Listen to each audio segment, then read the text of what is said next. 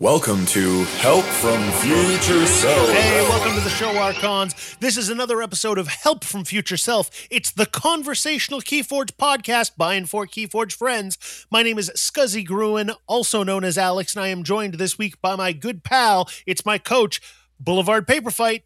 Hey, what's going on, man? Not too much. What's going on, Blake? And a brand new guest to the podcast here to talk with us about his favorite house in all of Keyforge. We've got Vampire Polite Talk, also known as Jordan. Welcome to the show. Hey, thanks, Cuzzy.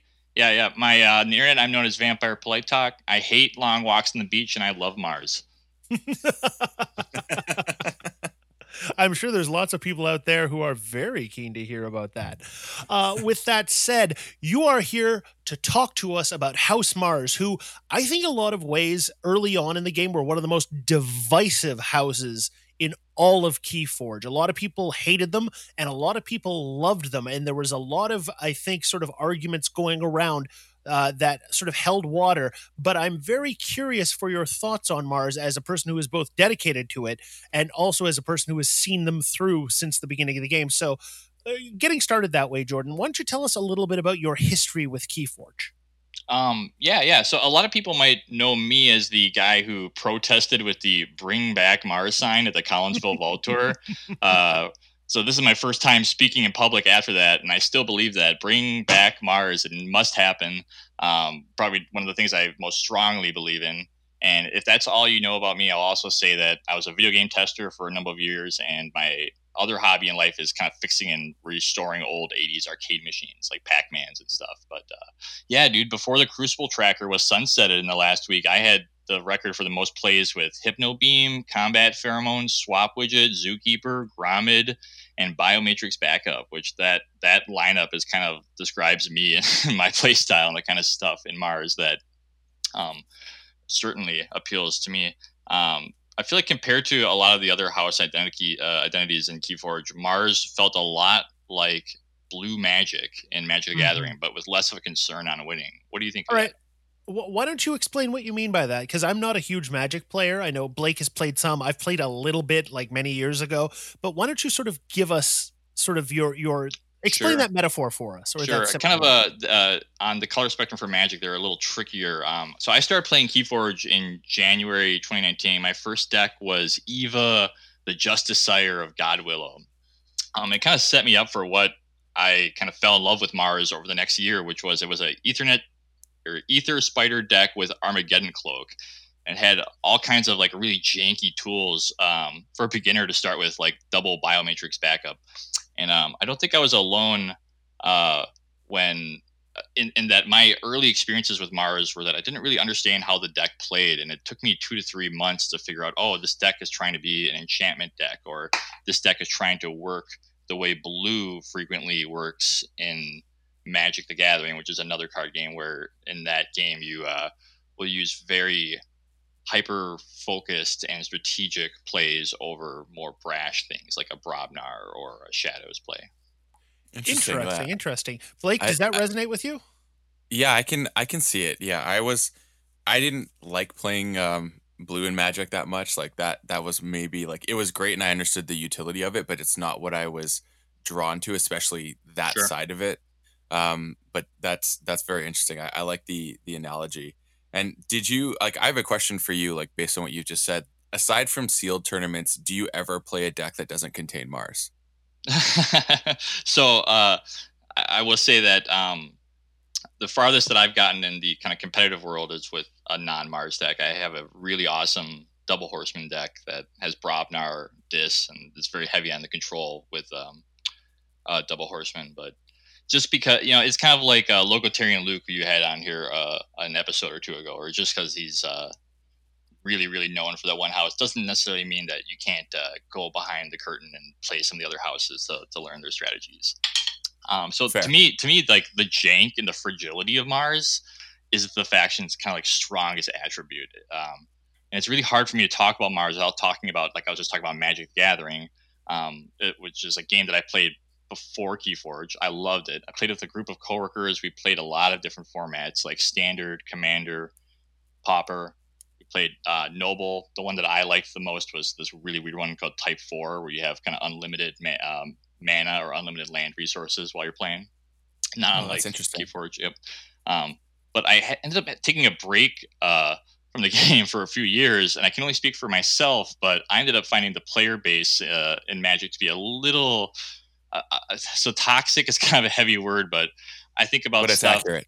Yeah, you know, thing when I say when I talk about like toxic behavior, I mean things like being quick to disparage your opponent or yourself while you're playing, or cons- uh, we've all seen people concede after a single power play. We're like, well, I can't possibly finish this game out. Or um, sometimes uh, I would see people playing these like really heavy disruption magic decks, but then it, they got turned around. It wasn't really fair play on their side of things.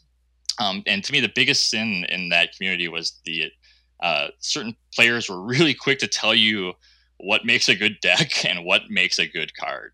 And for me, Keyforge has never been a game that's about optimization.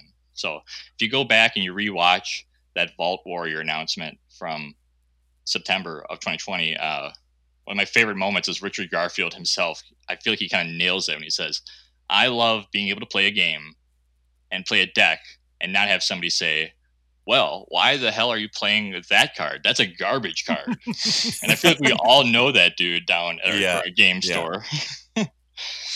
I don't know, because I like it, maybe. Um, now, here's an interesting aspect of that because you are both a person who I think came to Keyforge and found it to be very refreshing because by and large the community is is lacking a lot of those problems that we see in Magic and perhaps some of the other popular trading card games. Mhm, but mhm. uh, honest or trading card games, golly, how old am I? Um, other CGs.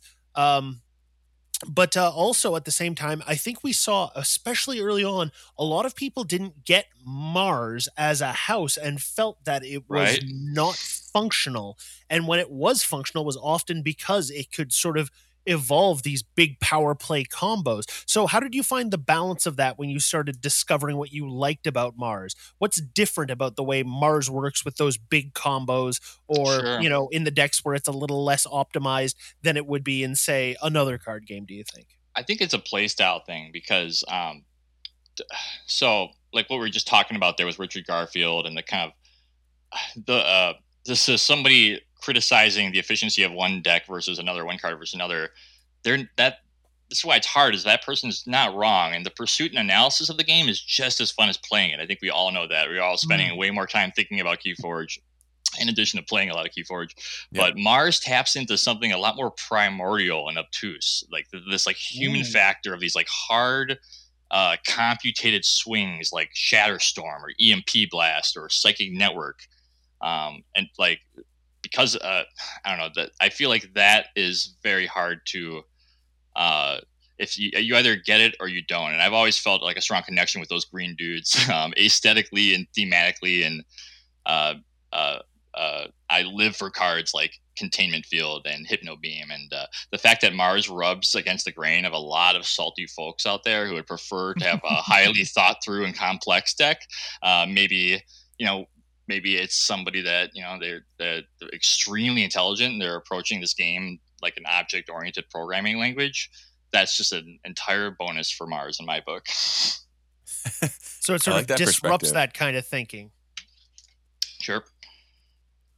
And that's um uh man that that in Call of the Archons we saw that a lot. What what do you guys think about about that set and uh, some of the disruption cards that Mars had in the first set? For me, I I honestly have a couple really cool decks. The the problem I think that happened in in Mars in the first set is there a lot of cards that you have that you may not get value out of. They they're very situational. Mm. And I think that became an issue where I think in AOA there was less situational Mars cards, like the evolution in that. Like for example, sample collection. If you get that early, um, and you Ah. draw into it, Yeah. it it's not going to help you that much. Same thing sometimes if you get a phosphorus stars at the wrong time, like that card with the chains. I feel like the the chains were an unnecessary addition to that card to a degree. Right? So- it's one of the big puzzles of Keyforge is why does Phosphorus Stars uh, stun Yeah. my own dudes? And I feel like um, maybe it's just me, but I, I, I feel like we, we're missing something with how the game might have play tested at first. And maybe Mars had to be dialed back a little bit. That could be true because I mean, I mean, there's a lot of things like there's a lot of really cool cards in Mars. Like, I, I'm a huge fan of Megamouth and John Smith. Mm-hmm. Um, Yeah, the ability, the ability to like do some cool things going back and forth with that is is really awesome. Like, I have a like. It's funny that you mentioned a Horseman deck. Is one of my favorite Mars decks is a Horseman deck, and it's and it's also um, Dis, Sanctum, and Mars, and it has Remiels as well as Megamouths Mm, and there's this weird combo I can go with like a Dominator Bobble and then Daisy Chain into one another, which is which is really fun.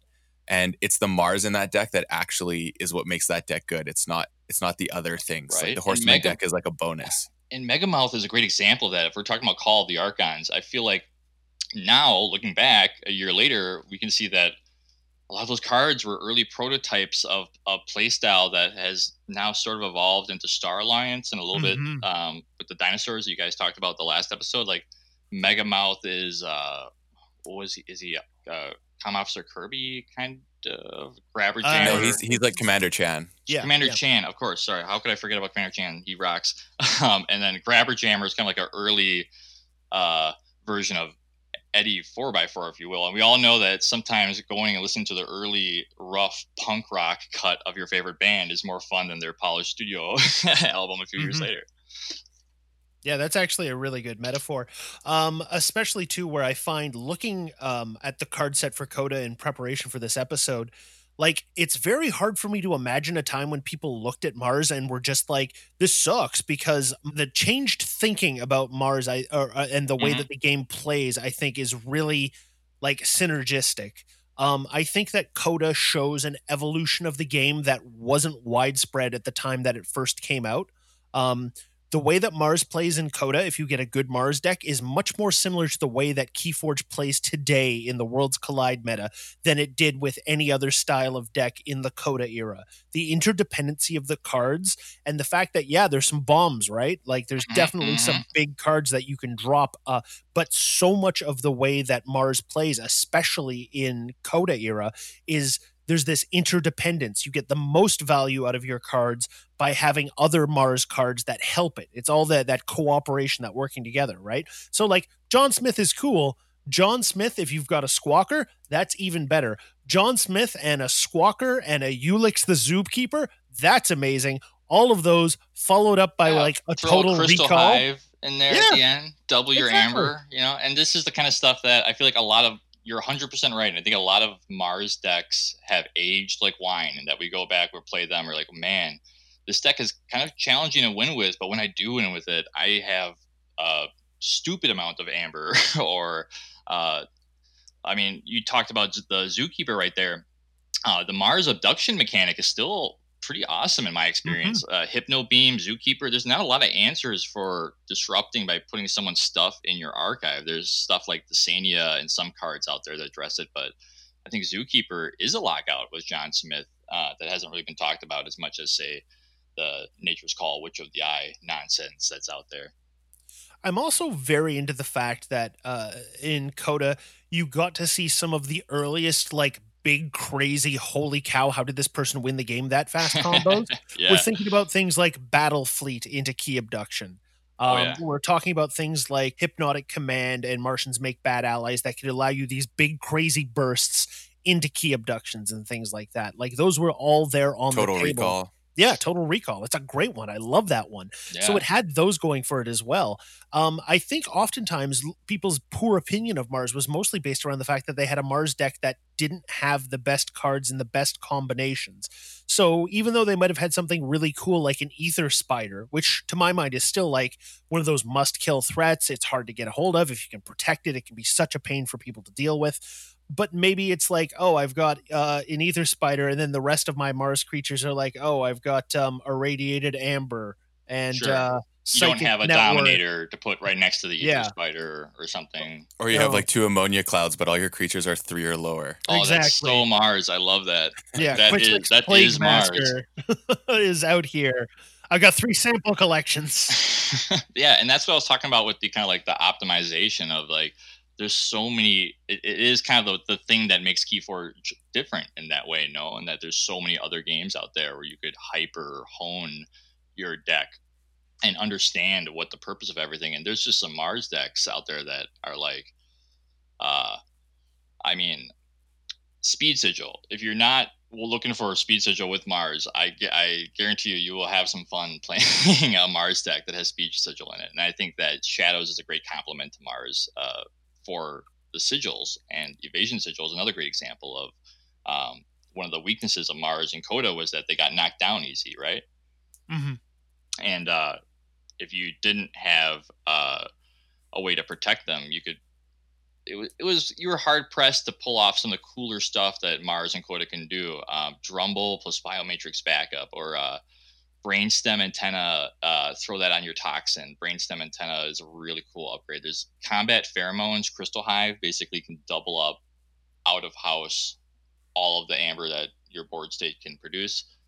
Um, Battlefleet you touched on. Battlefleet is so good. Do you guys have like a really strong Battlefleet deck? I feel like I'm still chasing that a year later. I'm actually right now kind of going through my decks because when I played Shadow Worlds, I went against someone uh, from Italy who had this like double Battlefleet key abduction deck with library access and couple phase shifts, Mm. and and he did the cra- like literally the craziest play I've experienced in Keyforge, and this was round one.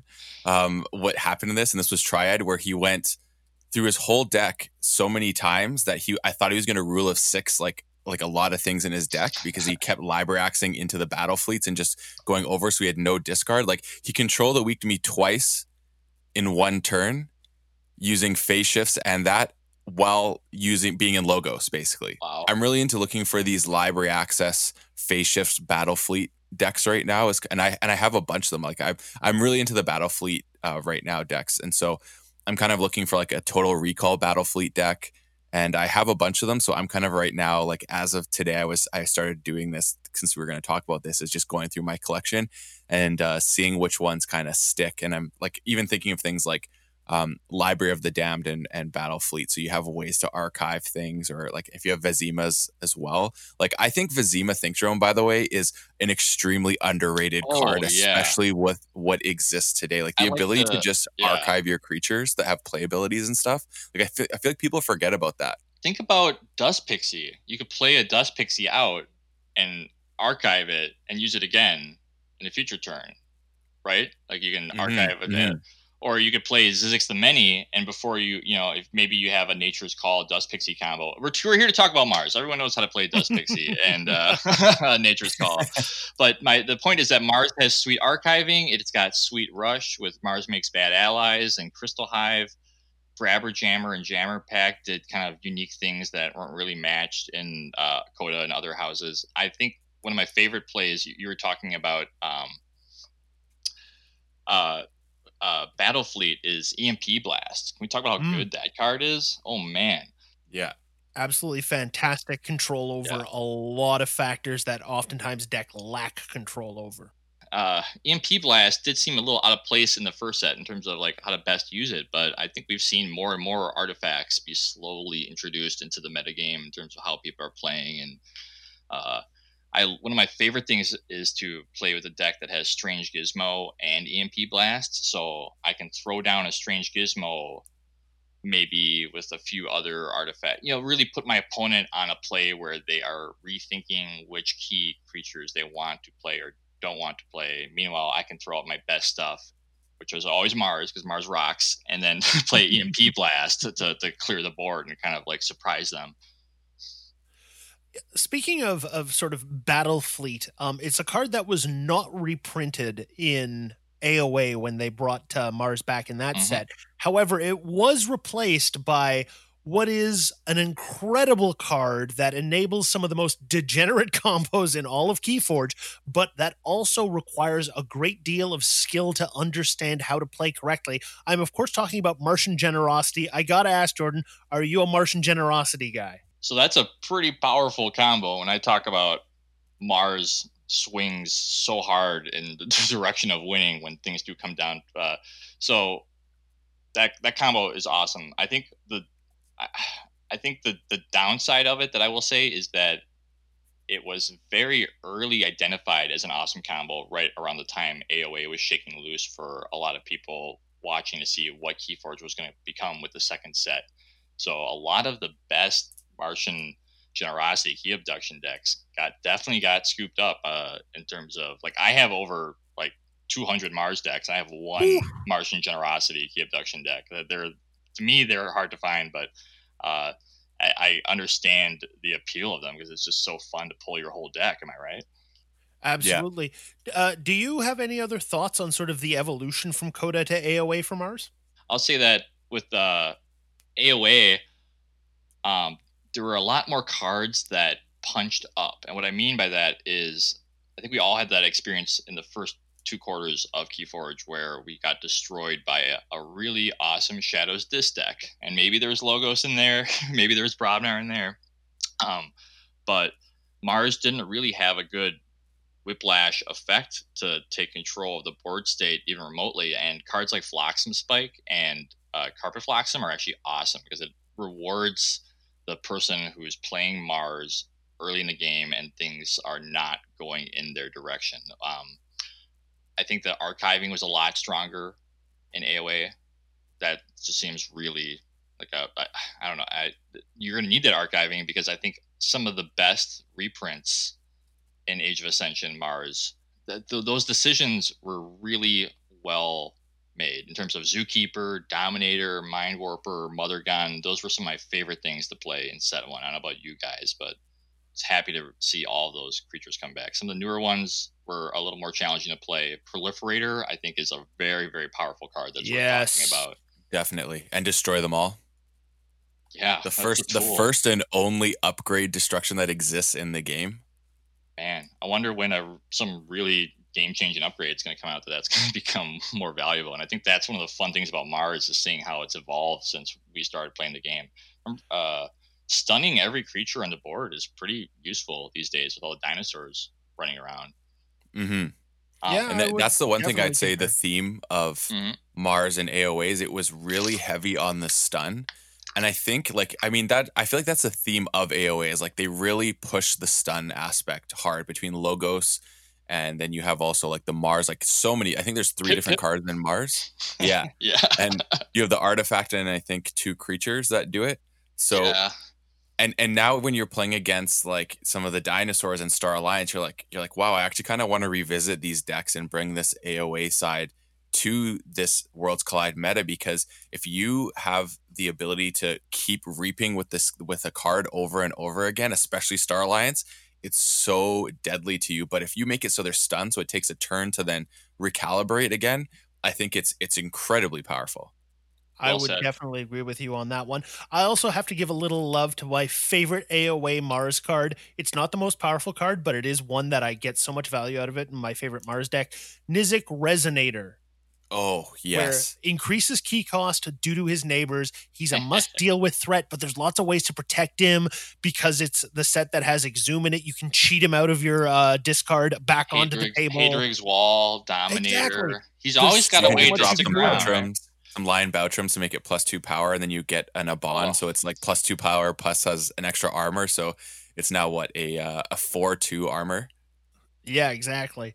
So you know, it is just one of those things where uh, he, he he has so much flavor, and I really enjoy playing him in the set. Jordan, I wanted to ask you. You mentioned that you have some extremely funky and unexpected Mars combos. I'd love to hear a little bit about that.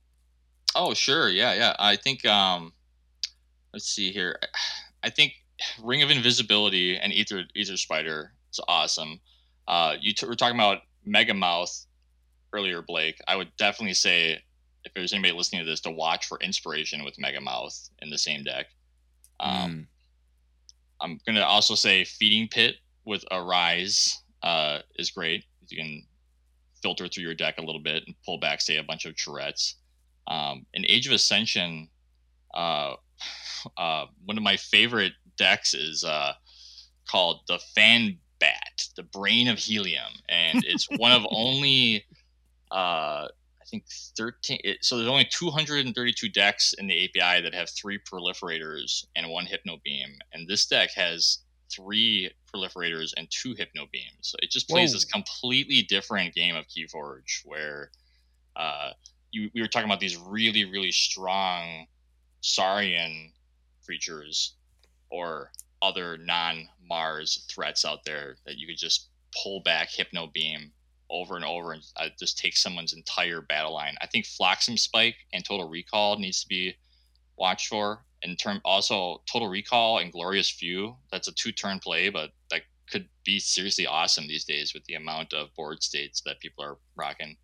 Um, I also think that uh, Killzord is a, a card. I, I never really pulled a good Killzord deck. That was one of those cards that I really was like when the art got spoiled for AOA, I got very, very excited. And then I saw what the card did, and it was a little bit of a, a letdown. But I've uh, since seen some pretty awesome stuff and some great targets for Killzord, including Dusk Witch. Uh, like that's the kind of weird stuff that you don't really notice the first time you're playing somebody and looking at their Archon card and trying to figure out what kind of wacky doodle nonsense their Martian lineup is going to be pulling. You know what I'm saying? Yeah, I, I have like my very first AOA deck that I ever opened had um it has the Dusk Witch Sky Booster Squadron combo. So turn one you play Dusk Witch. If they don't deal with it, then you drop Sky Booster Squadron. You basically get to reap for for uh for rule of six with that one, which is a lot of fun as well as whatever other Mars stuff you have. So like I mean it like you said, it's a it's a double combo, but I like that one. It's it's like a little quirky combo that you know it's not like super OP, but it, when you get to pull it off, it's really fun, and your opponent just goes, "Oh damn! Like what just happened?" Absolutely, absolutely. And I think that that's the kind of like if you grab 10 different Keyforge players right now and ask them what their favorite Mars deck was and what it does, you're to get a lot of interesting and different stuff. And that's why it's so great to see creativity in the game in a way that didn't really exist in Dis back in the in the in the, in the day. Like I, I you, you saw Charette a lot, but I haven't really seen um, uh, the Think Drone, that Elder uh, thing that can art uh, that that uh, can exile archive or uh, Gromid. Like I'd be remiss if I didn't talk about my favorite card in the entire game is Gromid, partially because of the kind of like um con- con- con- contradictive like he's a bad card right? Like he's a big big monster that comes down. You can't play creatures after him. I think there's so much fun to be had in the constraints that keyforge has in terms of stuff like uh, pit uh, pit lord or uh, like Gromit is really great with swap widget and pawn sacrifice and a lot of other targets. So I think that there's opportunities to discover new stuff in the House Mars every single time you play something. It doesn't have to be a Martian Generosity key abduction deck to necessarily compete. All right, so let me ask you this: When, not if, but when they bring Mars back, Yes. is there anything you would like to see? Yes. Well, I think that um okay, so uh keeping Mars weird is the most important thing. I can't if you're listening FFG do not make Mars more homogenous and tight. Make them more wacky doodle. I'd like to see more recursion comes to mind. Uh, I really like the decks from Coda I have, uh, have that have a rise in them. I think that so back me up on this. How awesome would a set with Mars and Star Alliance together be? Like, It's Oh, pretty wild. yeah, right. Like it's That that's kind of the wavelength I, I'm on with when I want to see Mars come back. Is I want to be able to see you do like what Star Alliance does because Star Alliance showed us the first time where you can call one house for the entire game because they have ways of like cycling your hand. I want to see that with Mars, like make Mars have that, but have it at like the expense of itself or something or other houses. You know what I mean? They're like a selfish house, so right. you have to sack a creature you have in order to play a Mars creature, something like that, or purge other cards from your hand in order to to do an effect. So it's like you can keep calling Mars, and then you're thinning out your hand, so that allows you to cycle, but you're only calling Mars over and over again. I want to see something like that, that. that seems like that would fit, man. And I and I think that God, there's just so much to unpack with Mars. I thank you guys for having me on the episode to talk Mars because I feel like you could do an entire series on just the the weird stuff that you can pull off with Mars in this game. I I, I think that um, mech suits and are a way to power up those little green uh, or gray dudes. Uh, the uh, Mm. just some uh, like something like Explo Rover, but on a much more powerful level, and maybe it destroys the uh, if, if if the upgrade gets destroyed, maybe it destroys the Martian inside of it. Um, something to make them a little bit more substantial against today's modern decks that have dinosaurs and sanctum. You know what I'm saying? I Mhm. a hundred percent do. We cannot finish an episode of Help from Future Self without the titular segment. This one is called Help from future self. All right, here's my very quick Mars based takeaway and help from future self for you. ClickLick's Plague Master. That is a card that I predict right now will see increased value with the return of Sanctum and with more humans between Star Alliance and Sanctum. He's a three power Martian scientist. He's got an ability that says fight, reap, deal three damage to each human creature. This damage cannot be prevented by armor.